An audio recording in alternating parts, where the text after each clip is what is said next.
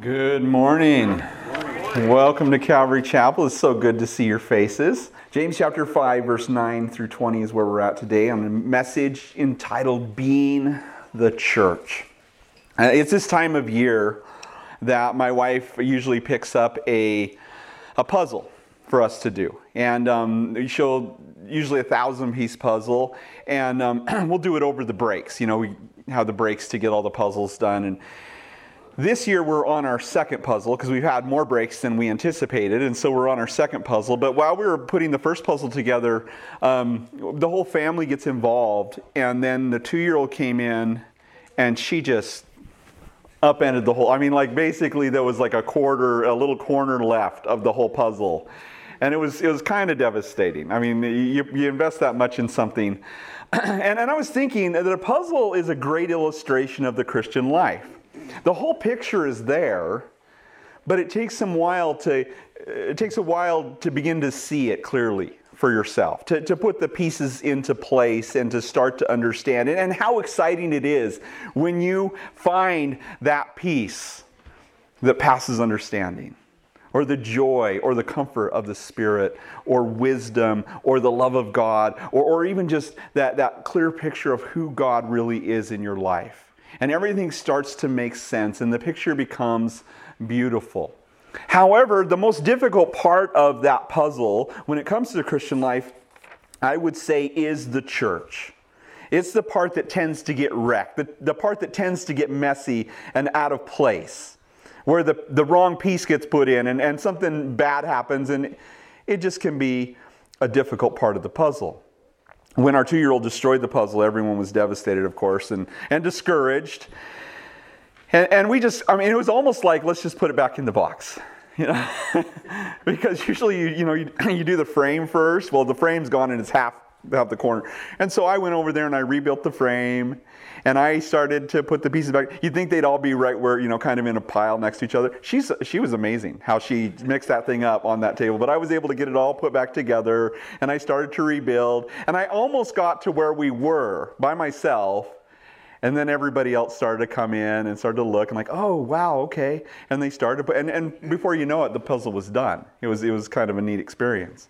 But God designed the church to be like this, the part of the Christian journey that would be the most difficult part of the puzzle by design, because it's, it's that part where you have to maybe get offended and, and then go and forgive.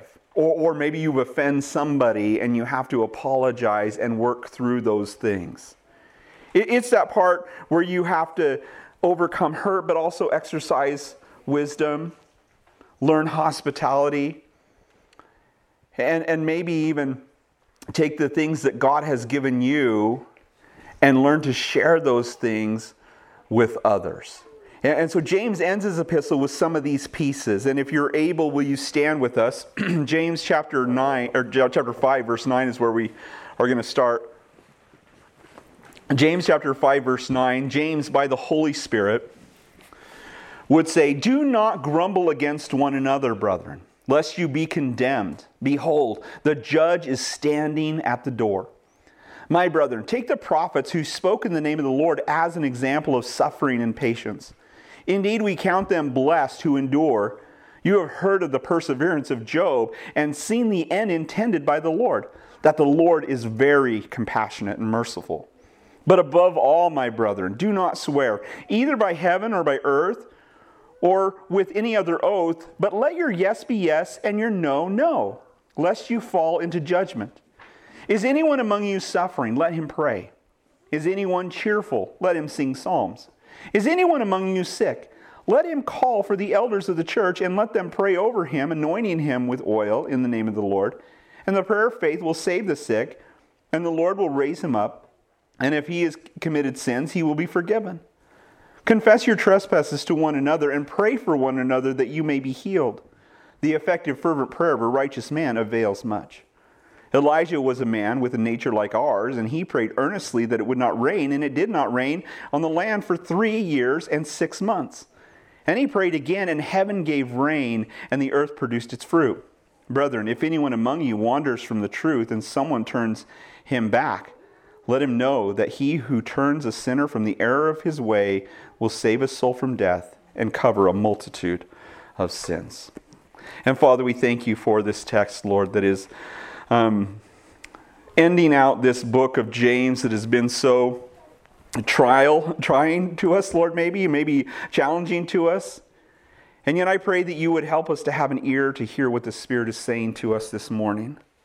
Lord, that you would comfort those who need comforting, that you would encourage those who need encouragement, Lord, that you would convict those who need convicting, that you would give us what we need this morning, Lord, as we listen to your voice. It's in Jesus' name we pray. Amen. You may be seated.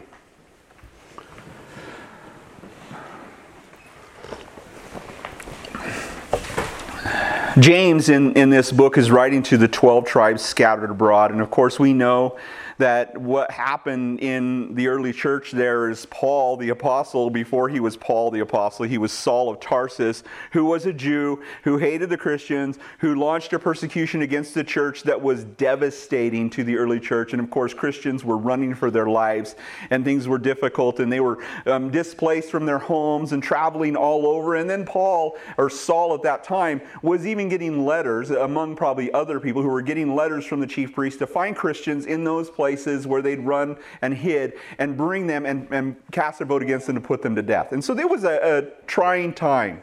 And yet, in the midst of this trial and suffering and the difficulty that they were facing in their personal lives, James would say, Count it all joy when you face various trials, for the testing of your faith produces patience. Oh, you know, I just can't imagine what that would be like. And then, and then for James to come along and say, Hey, you know what? Count it jo- all joy. And, and that's not really the way that we tend to think about things when it comes to our trials. We, we had him tell us um, just a couple chapter, just the last chapter in chapter four, he told us to draw near to God and he will draw near to you. That is a time for repentance and that we need to be aware and alert because the Lord is coming back. Now, I know in, in, in James' day, they believed that the Lord could come back at any moment. And a thousand years ago, a lot of people believed the Lord could come back at any moment. And here we are today. And of course, we have more reason to believe that, right? I mean, certainly we do. Just like they did. And, and we think that the Lord could come back at any moment. I, I guarantee you that the Lord is going to come back. And it, it, might be within the next couple of days. But I'm pretty guarantee, I'll guarantee you that the Lord is going to come back at least in the next hundred years. But I think we have every reason to believe that it could happen today. There's no reason why the Lord couldn't come back today, and, and, and so we should live like that. And so James kind of he, he helps us to understand what that might look like. As he talked to us last time, he, he said that, um, that we need to be patient like the farmer who waits for the crops to come in. He, he doesn't just wait for the first rain and, and harvest and say that's it. He waits for the latter rain. And then he, he, he reaps that bumper crop too. And so the Lord is being patient, and we need to be patient. And so he told us in verse 8, You also be patient. Establish your hearts. In other words, turn your hearts toward the Lord. Draw near to God that he might draw near to you. and for the Lord, or the coming of the Lord is at hand, he says. And so, as we look at this chapter, the rest of this chapter in chapter 5, it seems that James is, is really helping us to see what it means to establish our heart. As we begin to see this puzzle take place, as we see um, our, our place within the church and our function within the church, he gives us some very practical and amazing things to, to look at here um, in verses 9 through 20. And so he starts out in verse 9 says, Do not grumble against one another, brethren, lest you be condemned. Behold, the judge is standing at the door. He, he's saying, Hey, the Lord's at hand. It's not a time to be complaining and murmuring and griping about one another. You know, I, I think that it's easy, especially when things are tough, and things right now are tough. it's easy to allow ourselves to get bitter and cynical and angry and frustrated and maybe that's at the news or maybe it's at other christians or maybe it's at the people of, in the people of our household. You know what happens is when we get shaken whatever's in us is going to come out. And if somebody shakes you and you're full of joy and love and grace then that's going to come out but if you're starting to allow bitterness and anger and envy and all those things to, to well up in your heart, it's pretty easy when you're when you're um, not being jostled to carry a cup of, of whatever you, you have inside of you um, without spilling it, but then somebody bumps into you and it comes, you know, out onto everything. And, and maybe it's a, a cup of wonderful coffee and, and, and it spills and everybody's like, oh, coffee, it's wonderful. Or maybe it's just bitter poison. A bitter, you know, a cup of hand sanitizer. You know, ah, you know. You know, but whatever's in you, that's what's going to come out when you're jostled. And, and oftentimes that's when we find ourselves grumbling. You remember in Acts, or excuse me, in, in the book of Numbers, it's chapter 21. Yeah, chapter 21. I'm trying to remember. Chapter 21, 22, different stories there. But in chapter 21, it's that story of the children of Israel and the, the fiery serpents that, that came out and bit them. Remember that? And it was because they were grumbling against God and against Moses. They were starting to get, you know, angry and murmuring, murmuring. And yet you don't find out until the Psalms that they weren't just murmuring, you know, out to their friends and out in the streets. They weren't like, oh, what's going on, you know, like people are today about the news. And, you know, you, you can't get in a conversation, you know, talk about COVID, the election, you know, whatever's going on, riots, you know, you're all, ah, you hear this, you see that news, you know, and everybody's like, ah. But it tells us actually that they were murmuring in their tents. This was conversations between fathers and daughters and, and husbands and wives and children, you know, talking to each other, angry against Moses and against God. And God brought judgment upon them, bringing these fiery serpents among them.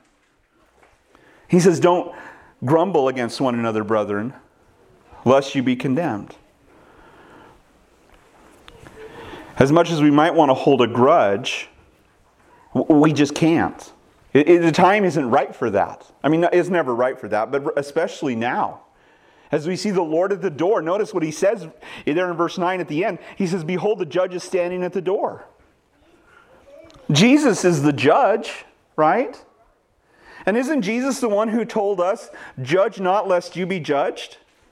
Now, I know it's taken grossly out of context oftentimes, but notice what he says just after that in Matthew chapter 7, verse 2. He says, For with what judgment you judge, you will be judged. And with what measure you use, it will be measured back to you. And why do you look at the speck in your brother's eye, but do not consider the plank in your own eye? Or how can you say to your brother, Let me remove the speck from your eye, and look, a plank is in your own eye? Hypocrite. First remove the plank from your own eye, and then you will see clearly to remove the speck from your brother's eye. No, notice something about this passage when he talks about this. He doesn't say, Look in the mirror and see, do you have a plank in your eye? He doesn't say that. He just presupposes that you do.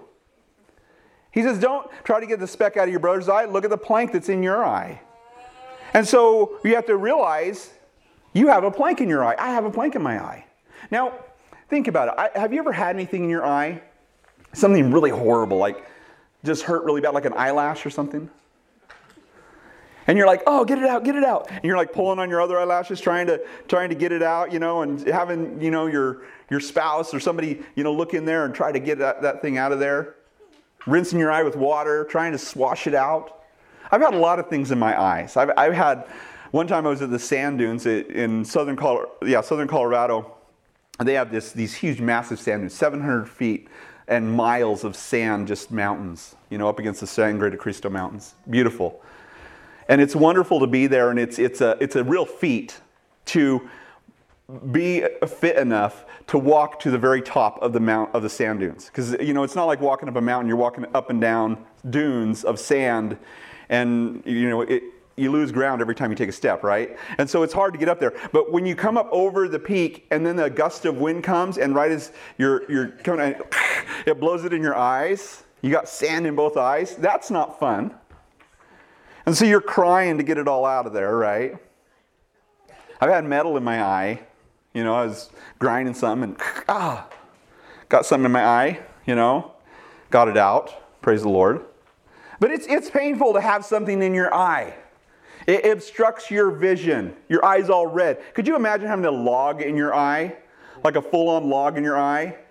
Now, here's the thing about this, and I think this is what Jesus is trying to say. When, when we have something in our eye, we know what the pain of having something in our eye is like. And when we pull that thing from our eye, and then we see a brother who has a speck in his eye, having known the pain, are we not compassionate and careful in removing the speck from their eye, having known what it's like to have something in, their, in your eye?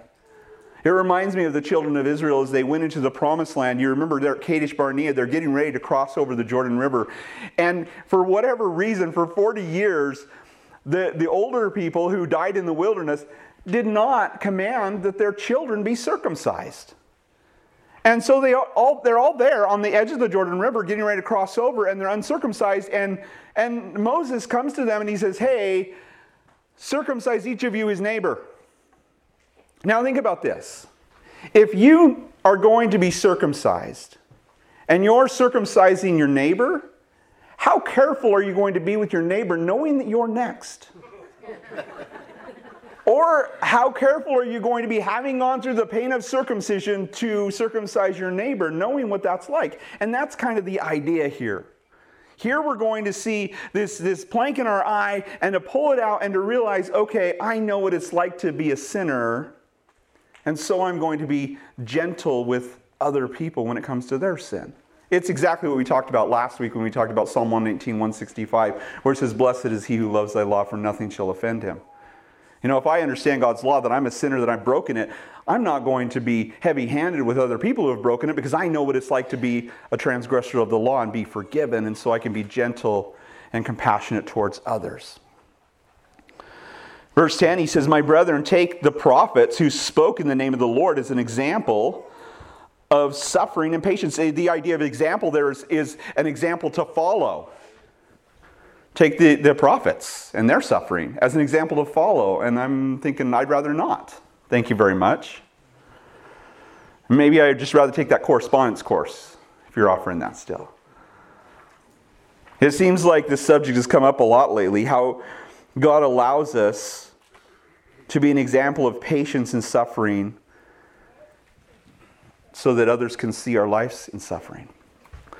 My wife and I were, were going through our yearly through the Bible reading, and we came to Ezekiel chapter 24 day before yesterday.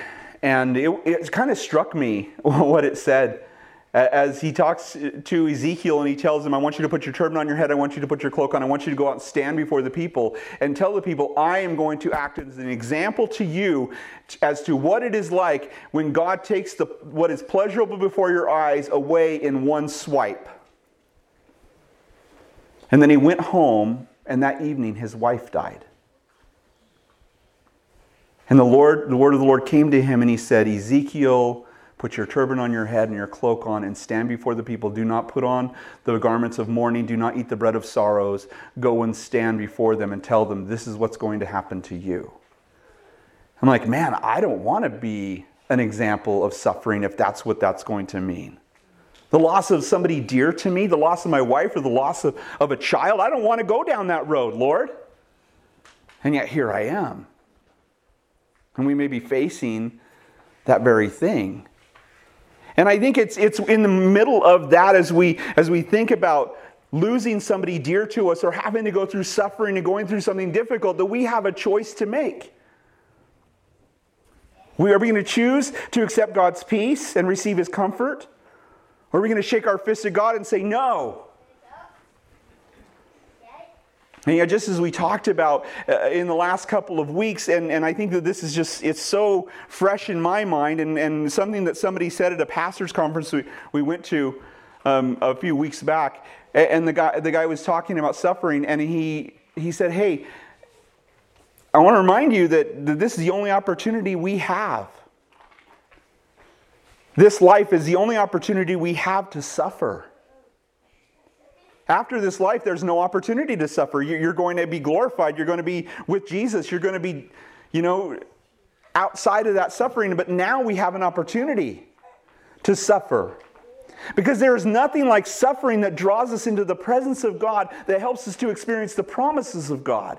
There's nothing in this life that draws us nearer to God. And as we also talked about, it's like a, it's like a steamroller, you know, as the suffering's coming, and it's going to crush us, it's going to, to plow us under. We can allow it to plow us under, or we can allow it to be a chariot that lift us, lifts us into the very presence of God. Do we want to be plowed under, or do we want to be lifted into the presence of God? Because that's what suffering has its opportunity to do in our lives. That we can be experiencing God's peace that passes understanding, a consolation of the Spirit, to be able to be that person who sees God in a fresh and new way. In verse 11, he says, Indeed, we count them blessed who endure who have heard, you have heard of the perseverance of Job and seen the end intended by the Lord, that the Lord is very compassionate and merciful. I understand what James is saying here. He's saying that all things work together for good to those who love God, to those who are the called according to his purpose. Romans 8 28, right? We all know that. And yet that doesn't make it any easier to live that out. And, and that we can endure suffering because we know that at the end of our suffering we have an enduring hope. That ultimately nobody ever regrets following hard after God, even when following hard after God is hard. But I read the book of Job, and, and that's where he almost loses me because I, I watched Job and everything that he went through, and I just don't know that I could bear up underneath that. We just studied the book of Job on Wednesday, so it's very fresh in my mind. And of course, you remember that Job is, is a man who's, who's upright. He, he's, he's very conscientious. He's concerned for his kids. He sacrifices for his kids every, every you know, time they have a party. And, and he, just, he just loves the Lord with all of his heart. And that becomes evident when, when God is in, in the throne room and all the angels of God are presenting themselves before the Lord, and then Satan is amongst them. And God, for whatever reason, he says to Satan, Have you considered my servant Job? There's none like him in all the earth, upright and blameless, who, sh- who loves good and shuns evil, loves God and shuns evil.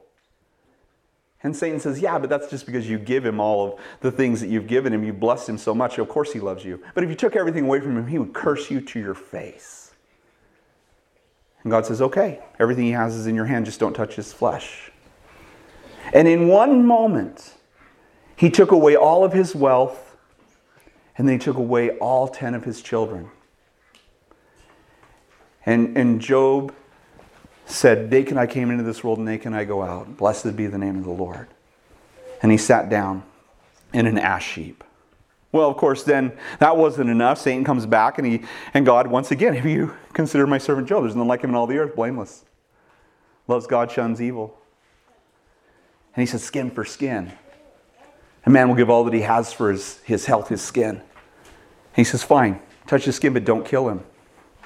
And he was covered with boils from head to toe. He was in misery. And he sat there in the ash heap and he, he scraped his, his sores with a piece of pottery. And if that wasn't bad enough, then his wife came to him. Of course, she, she didn't die because she's his flesh, right? They're one flesh. But she's so devastated at the loss of her children, she comes to Job in bitterness of soul and she says, Just curse God and die, Job. She blamed him. And if you think things couldn't get any worse, then his, his three friends come to him, his, his best friends come to him. And they're wonderful at first. For seven days, these men sat and just sat with him. They didn't say a word for seven days until Job raised his voice and cursed the day of his birth, cursed the day of his conception, cursed the, the thought that he was even thought of and, and that he existed on this earth. And he, he says, I don't know what I've done to deserve this. And, and that's when they just unleashed a fury of accusations, prophetic visions, and dreams that they had about Job. And they know that Job's a sinner and that's why he's going through this. But the truth was is that he wasn't. He wasn't. And so he's listening to these accusations of all of his friends, and he's under that scrutiny, and he's just being tormented physically and, and in his heart from the loss that he's experienced.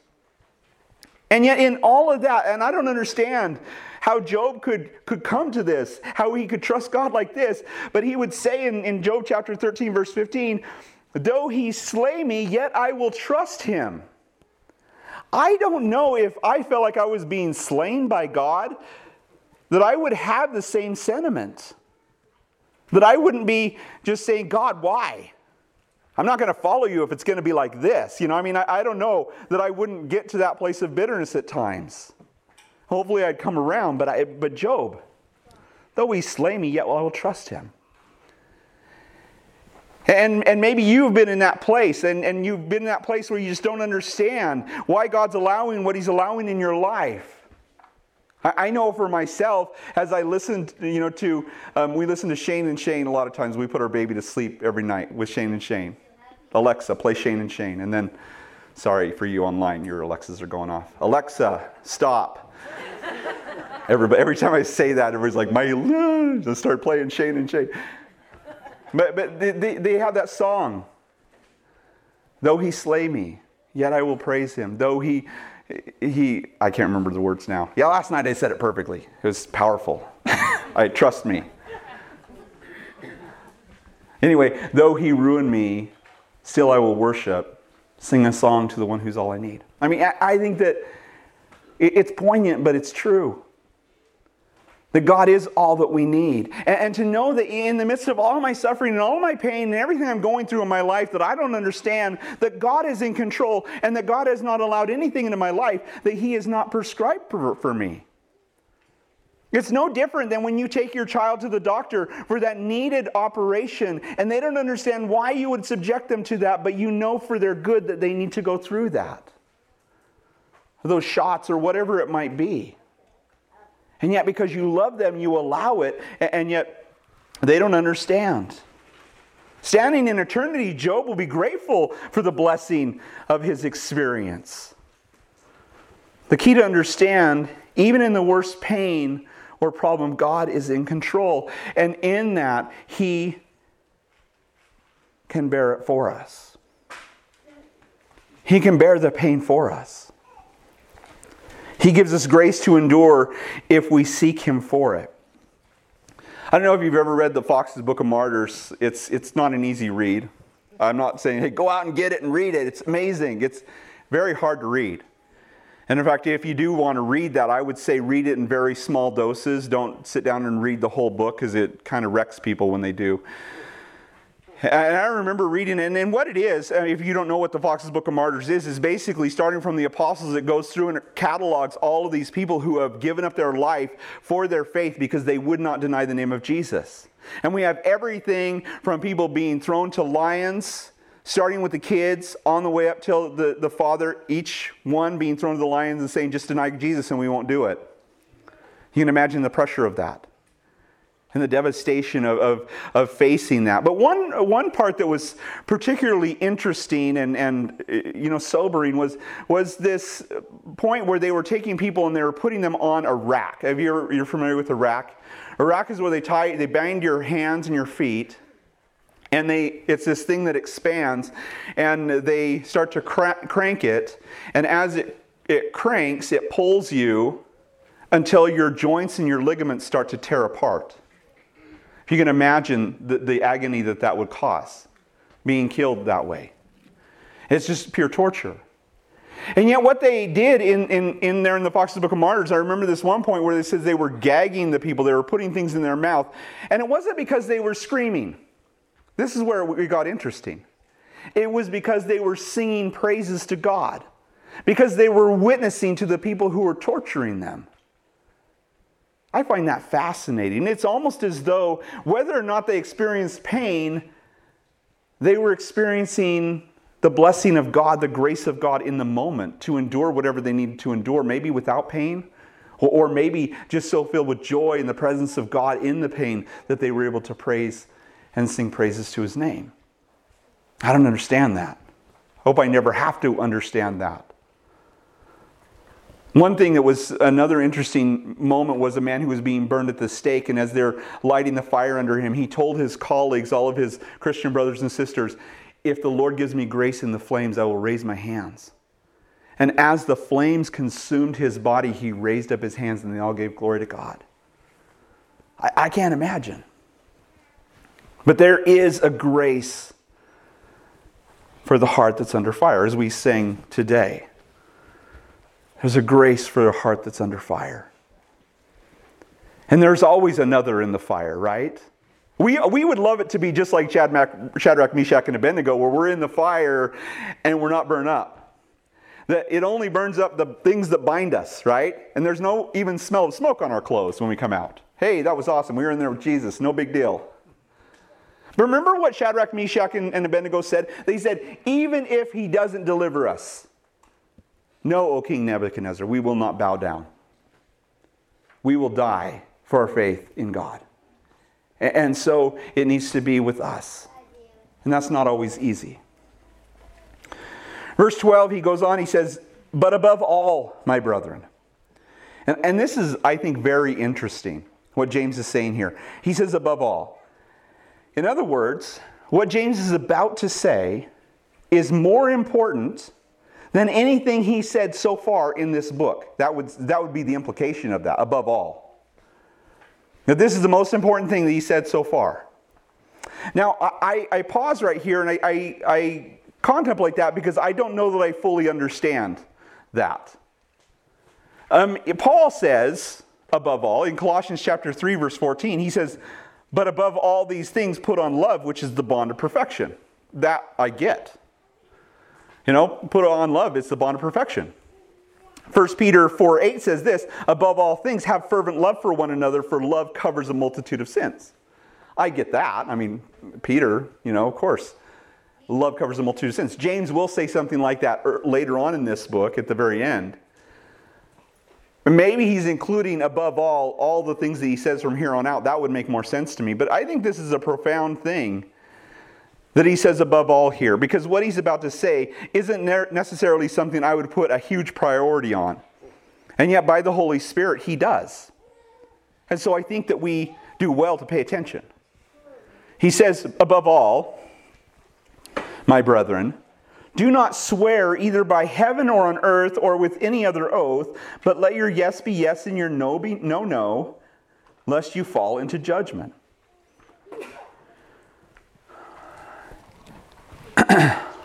I'm not sure why he puts that emphasis on taking oaths. And maybe you've done that. You know, I don't know if you've ever said that. I swear to God. I swear. I swear in heaven or whatever. You know, I remember when I was a kid, we used to say that all the time. I swear to God.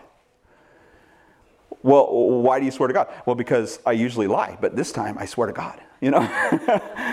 and I remember even I, I, remember even soliciting that from my friends. Do you swear? Do you swear to God? Do you swear on a stack of Bibles? Place your right hand on this Bible and swear, you know. James says this is dangerous. You know, one thing that's interesting to me, and, and I, I come from a, a background where I, I belonged to a, it wasn't a religious organization, but it was kind of a, I don't know, a, fratern- a fraternity. And um, in that organization, when I was a part of it, they made us swear on the Bible to do all kinds of things, good things. And I remember getting initiated and putting my hand on the Bible and swearing to all these things that I knew in my heart I was not going to keep. And I didn't keep those things. And yet there I was, putting my hand on the Bible and swearing.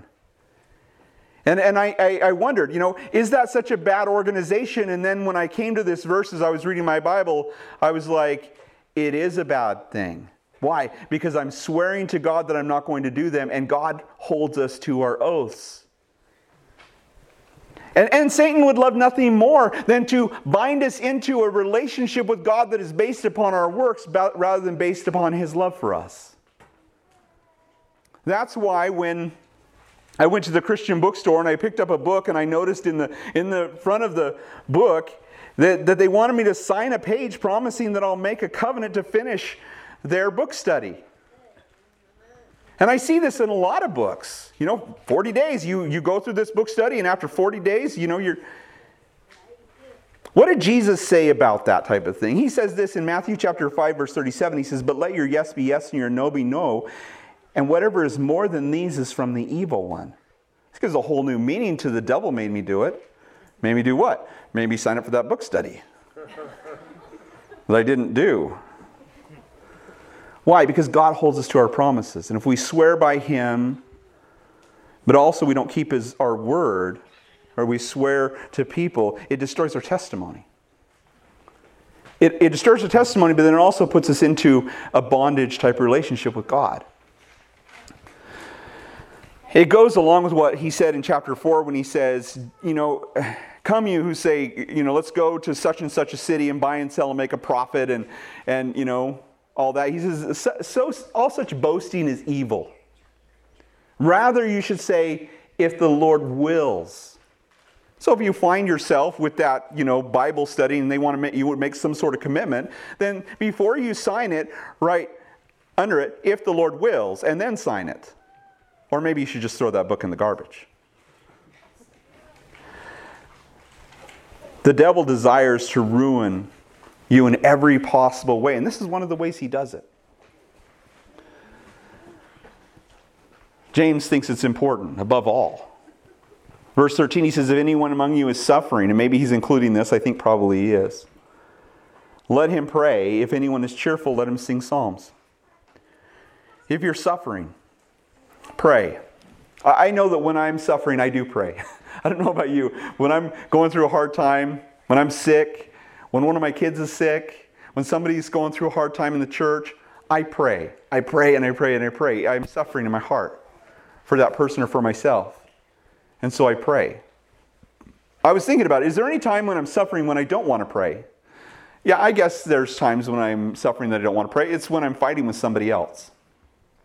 And, and, the, and the relationship is, is you know, strained, and, and I don't really feel like praying because I'm bitter and angry and I want them to suffer. So I don't really feel like praying. I, I noticed this when, I, when my wife and I were young. We used to, we used to fight, you know, early on in our marriage. The first three years specifically, we fought a lot. And um, I, our, we were both suffering in our marriage, and we were causing suffering for each other in our marriage. And I, and I didn't really want to pray about that. I, I, mean, I guess we shouldn't call it fighting because we're Christians, so it's intense moments of fellowship. We had a lot of intense moments of fellowship early on. and, and yet I decided that I was going to practice a discipline. The, the discipline was is that I was going to pray whenever we fought. Not, not like I'm going to, you know, self-righteously get down on my knees and start praying while she's yelling at me. It wasn't like that. It was more like in the middle, after I said my rude thing and she was saying her rude thing, I would say, okay, Lord, you can fix this. Or, Lord, please fix this. I know you can fix this. And I would just start praying that every time we fought. And you know what was amazing? Something interesting happened. And I, I, I, encourage you, if you're in that season of life where you're having intense moments of fellowship that aren't productive, um, that you start to pray that. Make that a discipline. It's not easy, it's not something you want to do, but it's something that you do because you want your marriage to survive, right? And so I started to pray that. And what I noticed would happen is that the fight would either just completely dissolve into thin air, like all of a sudden it was just like, and we were good, or it became productive. The fight became productive in, in the sense that I started to understand where she was coming from, or she understood where I was coming from. We learned something about each other, and that intense moment of fellowship led to sweeter fellowship, right? And so if you're suffering, pray. If you're happy, sing psalms. In other words, if you're happy, pray. Right? Because that's what singing psalms is. It's just a happy way to pray, right? And we need to we need to feel our. I, I, love all the music that we sing here. You know, as as the different worship leaders. Um, I, I don't know what it is about that. Every every week, one of the songs that was sang during that week, I sing it all week long, and I love that. I love that. And, and sometimes I'm just singing, you know, humming along or singing it, whatever. And then and then I realize what I'm singing. I'm like, oh, I'm worship. And then I just turn that into worship. You know, it's just in my mind, but I just start to turn it into worship and I just direct my praise towards God. I love that when that's what's in there. Sometimes that's not what's in there. Sometimes I go into the grocery store and the next thing you know, I'm in my car and I'm, you know, humming along, pour some sugar on me or some Beatles tune or something like that. I'm like, wait a minute. This is not what I want stuck in my head. I think it's important that we put edifying things in. You're going to get out whatever you put in, right? And if I'm listening to Katy Perry or one of those, you know, I don't even know who's popular these days, but if I'm listening to that stuff and I'm meditating on that, it's not going to lead to good things. If I'm happy, I need to sing psalms. I need to pray. It's important that, that we do that. I think this is a Christian secret, guys. I think this is a piece of the puzzle that we don't want to miss. And that is if we praise God and we worship God and we go to God in the happy times, then maybe, just maybe, He doesn't have to prescribe some of the harder times. Because isn't it true that oftentimes when we go through difficulty, we're all about prayer, but then when things are easy and everything's going wonderful, that we kind of forget about it? Because just like C.S. Lewis said in The Problem of Pain, God whispers to us, He speaks to us in our pain, but He screams to us, or He whispers to us in our pleasure, but He screams to us in our pain, right? Sometimes we, I think we would, we would find ourselves in a lot less trouble. Oh, isn't there a song, What a Friend We Have in Jesus, right? I quote that a lot. I think it's, it's just because it's so true. Oh, what, Oh, what joy we often forfeit. Oh, what needless pain we bear, all because we do not carry everything to God in prayer. So true, so true. That's the psalm you need to sing, the song you need to sing. Verse 5, verse, um, chapter 5, verse 14, he says, Is anyone among you sick? Let him call for the elders of the church and let them pray over him, anointing him with oil in the name of the Lord. And the prayer of faith will save the sick, and the Lord will raise him up. If he has committed any sins, he will be forgiven. What is James saying? Well, he's saying that Jesus is for every situation in your life. If any man lacks wisdom, let him ask God, who gives to all men liberally, without reproach. If I lack wisdom, I can ask God. If I'm, if I'm going through a trial, I can pray. If I'm going through a good time, I can sing songs. If I'm sick, then I'm supposed to call for the elders of the church. I'm amazed at how much people don't do this. You know, that, that we don't actually call for the elders of the church, or we don't come forward for prayer and get anointed by oil. You know, and, and, and sometimes we need to do that. You know, we just put a dot on your forehead, or maybe make a cross or something on your forehead when we anoint you with oil. Um, they, I think in those days they probably broke a thing and poured it over your head and it ran down on your clothes, but we're a little bit more conscientious than that, so we just put a little dot on you. But we do it out of obedience to the scripture because we believe these things. There are promises related to the word of God, and we believe them. We believe that God can really heal somebody. But we also believe that that isn't really the focus of why we're here. We're here to continue steadfastly in the apostles' doctrine through fellowship, through breaking of bread, and in prayer. And the Lord adds to the church daily such as should be saved. And, and, and as we walk with the Lord, that He does signs and wonders by the hands of His ministers. That's what He does. We see that in the book of Acts, chapter 2, at the end.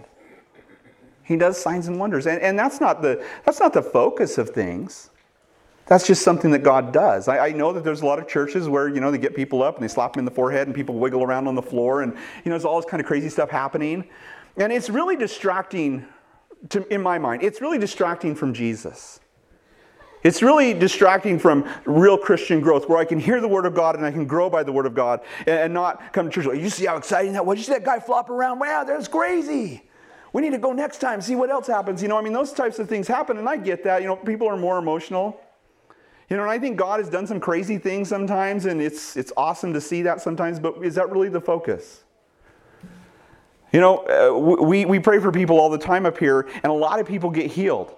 A lot of people have been healed over the years, but we never make that really the showcase. And I think that's important. One time, a lady named Nancy, I saw her walking in the parking lot like this, just kind of like, you know, walking along.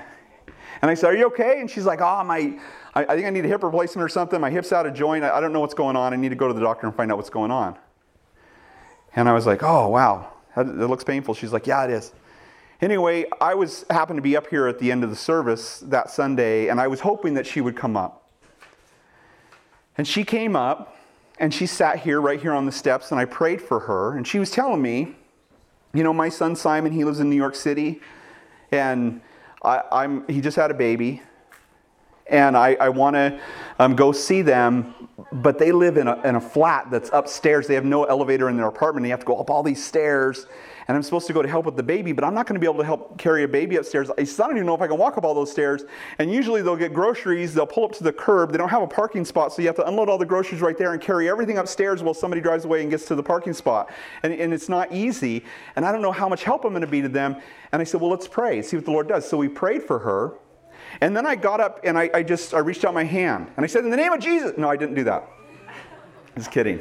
It would have been more exciting if I did, but I did. And I just helped her up because she's elderly and I wanted to help her get up. And as she stood up, I heard it like pop. And she's like, Ooh. She's like, It doesn't hurt anymore. The Lord healed her. She went, to, she went to New York. She walked up and down the stairs, carried the baby, carried groceries, and no pain. God sometimes, but we didn't like make an announcement in the church. Guess what, everybody? Come next week, you know. And we're not really about that, you know, we're not really about that. But then something weird happened years later. That was years ago. This years later, something happened, and there were a, a, group of Pentecostal people in our church that wanted us to be. They kind of wanted us to follow Bethel, and I was like, you know, praise God for Bethel, but I, there's just weird things there that I don't really think are biblical. And and so we said, you know what, God bless you guys, and they went somewhere else, and and we love them still. That's fine. But there was four or five families that left the church at that time, and that's okay. And so it was during that time that I was waking up in the morning. And uh, you know that place where you're kind of between sleep and wake and you think crazy things sometimes? And in my mind, I'm thinking, wow, wouldn't it be cool to just like have a service on a Sunday evening where we just did prayer and healing? And then as I came to, I realized how crazy that was. And, and, I thought, but maybe that's from the Lord. But my wife will shut me down for sure. So I'll just tell her about it. She'll tell me how crazy I am, and I'll be like, you're right. And then I'll just drop it. So I tell her, and she's like, that sounds exciting. And I was like, no, you're not supposed to say that. Okay. well, I had, a, I had an elders meeting that morning. It was, it was five in the morning, and I had an elders meeting at six. And so I got up, got ready, and I was like, the elders will shut me down for sure especially with everything that's going on right now, they're certainly going to say, well, that's not a good timing. You know, maybe we'll pray about doing that later. I went to the elders meeting, they're like, that sounds amazing. I was like, are you guys nuts? And so we did. We, we announced it several weeks. Well, what was interesting is that day, I was doing my class, my early morning class with the senior high. And I come into the sanctuary right here, and Jason Hill is standing here um, by the doors, and he is sick as a dog. And he's just like, he's so sick. He, and he's like, I know going, this is before COVID and you could be sick in public. And so he's talking to this couple that were, you know, he's kind of giving them a tour around the church and they were, they just showed up at the school and they wanted to find out about the church and, and Dave and Jerry. And, and he says, can you talk to these guys? I'm, I'm going to go home sick. And I was like, yeah, yeah, go, you go home sick. And so I, I sat there and I started talking to them. I said, um, so where are you guys from? Oh, we're from Prineville. We just moved here. We're excited to be here. And, and then Jerry looks at me, and she says, Do you guys have a healing service? I kid you not, same day. Do you guys have a healing service? I was like, Yeah, actually, we do. you know, I mean, normally I would have been like, No, we don't really do those types of things, you know, but you can come forward after church. No, we actually, I mean, it was like the Lord knew. And so then, of course, every Sunday, Jerry and Dave came to the front. He had cancer. He wanted prayer. Every Sunday, they faithfully came. We prayed with them, anointed them with oil. We prayed for them. Well, then came the healing service, and it was right before his scheduled surgery. And he, they came forward, and we prayed for them, and they went, and he was completely healed of all of his cancer. And then the Lord did a few more miracles as, as, I prayed for him about other things that were kind of coming up and milestones he had to hit and stuff. And everything just worked out perfect. And then they realized they didn't like Emmett Winter, so they moved back to Prineville. but now I'm thinking they're probably not liking Oregon anymore and still going to be moving back to Emmett. He likes Oregon. Um, did I say that? No, Oregon's great. Oregon's beautiful. It's a beautiful place. Just don't go there. Um,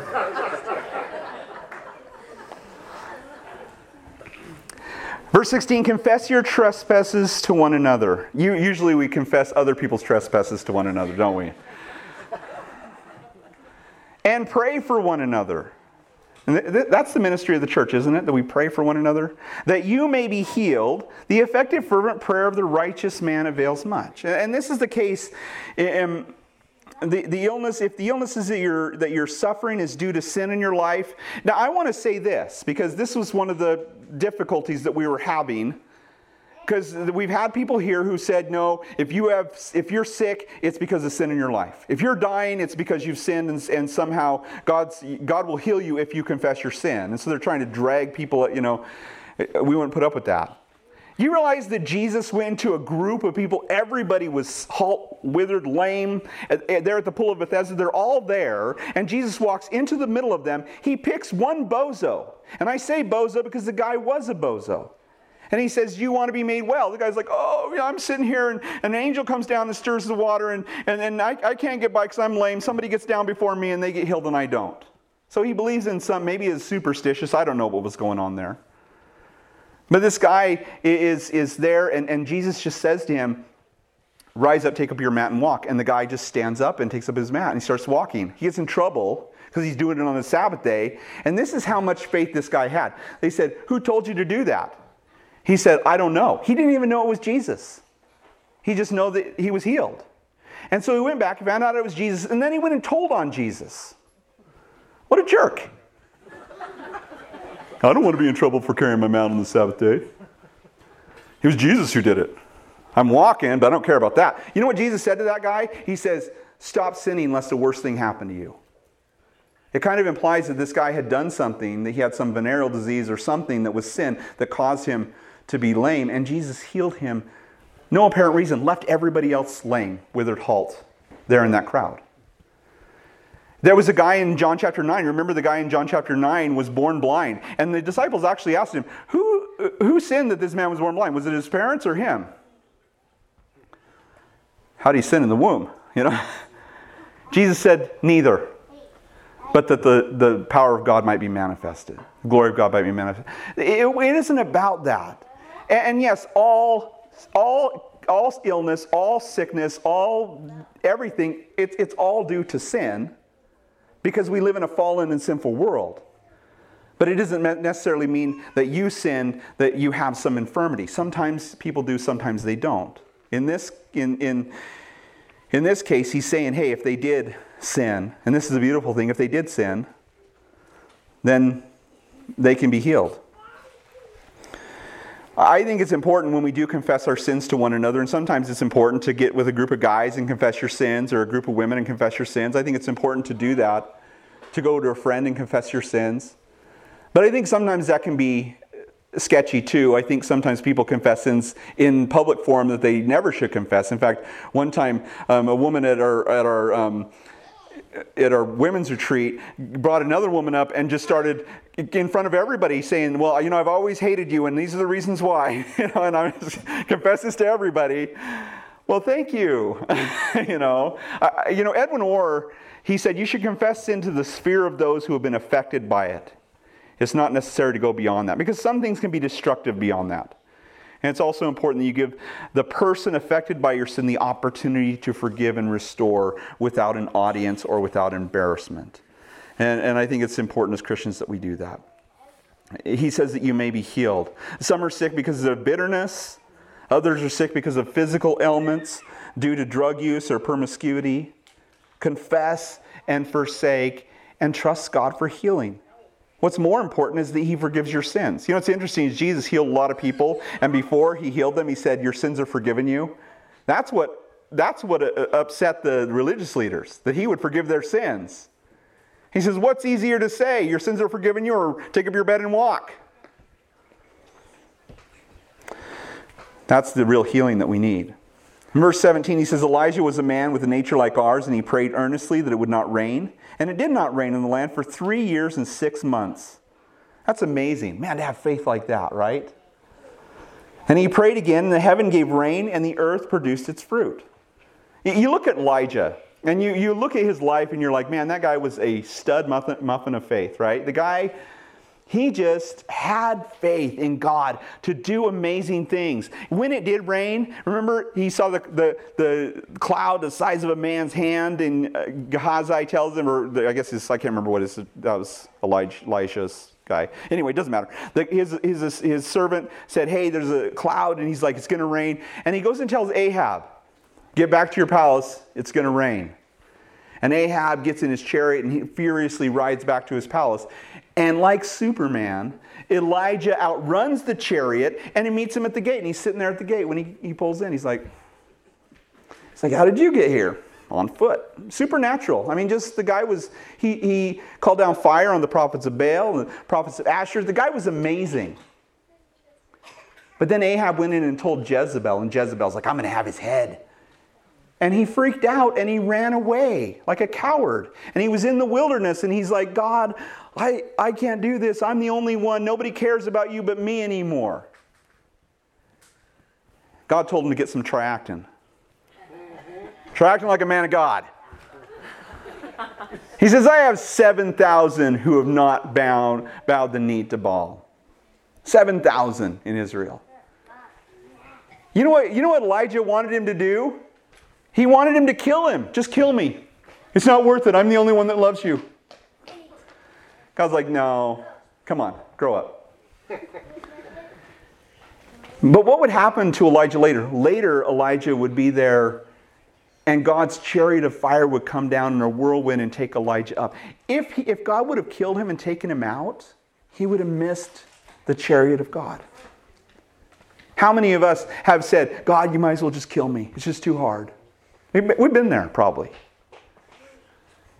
And yet, we miss the chariot of God if we just want to end it all. God is so much bigger than that.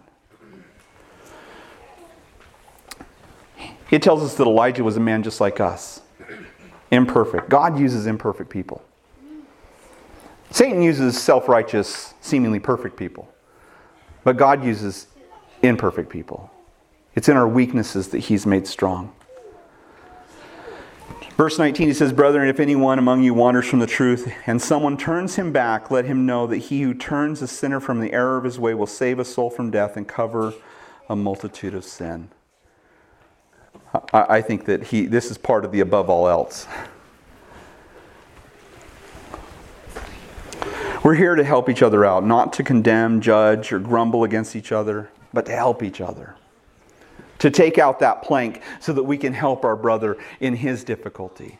We might help him along the path, that he, we might bring him back into the fold.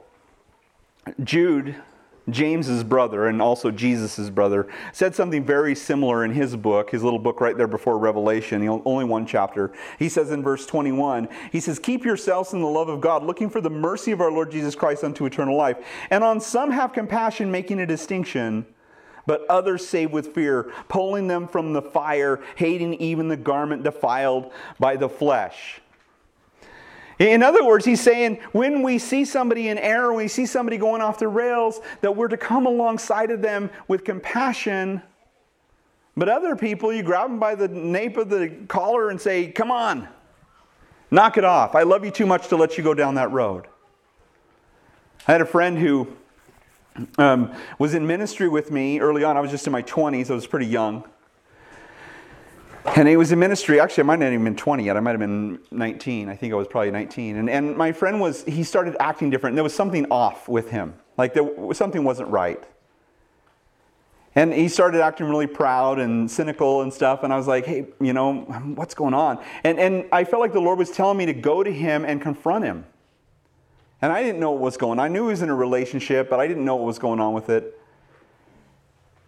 And, and so I, I didn't want to go, but I did. And I, I said, hey, you know, I don't know what's going on, man, but I just feel like something's off with you. I feel like you, there's something going on, and I'm, I just, I just feel like I'm supposed to come to you and tell you, hey, you need to get right. Your walk with the Lord, you know, I feel like it's maybe not in the right place, and, and, and I don't know what's going on, but I just, I just feel like the Lord told me to come tell you that. I did not want to go and tell him that. Honestly, I think that if, if the Lord sends you to correct somebody and you want to go and tell them and you want to set them straight, you're probably not sent by the Lord. Let's just say that. Now, I was really broken and I went to him and he's like, Oh, I'm fine, man. Everything's good and everything, you know. I was like, Okay, I, am praying for you, you know. And I, I left and I was just kind of heavy hearted about it.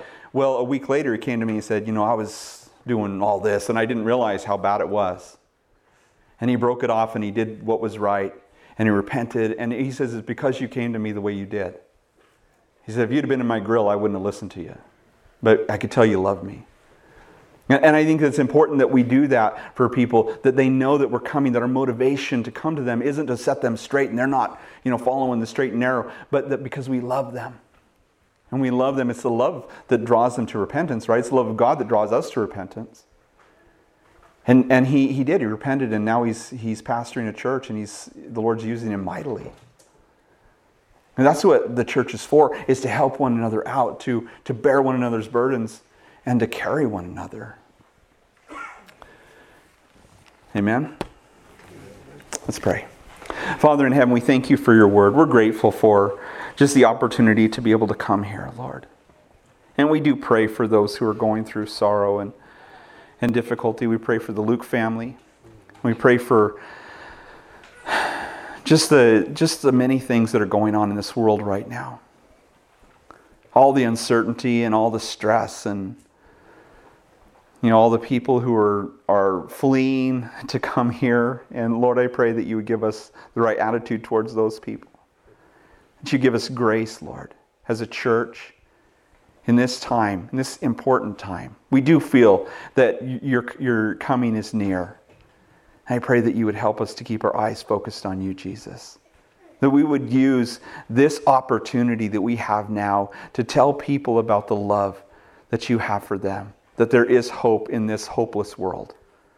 We thank you, Jesus, that we can live in such a time and we can keep our eyes on the prize and believe, Lord, that you are coming soon. It's in Jesus' name we pray. Amen. Will you stand with me?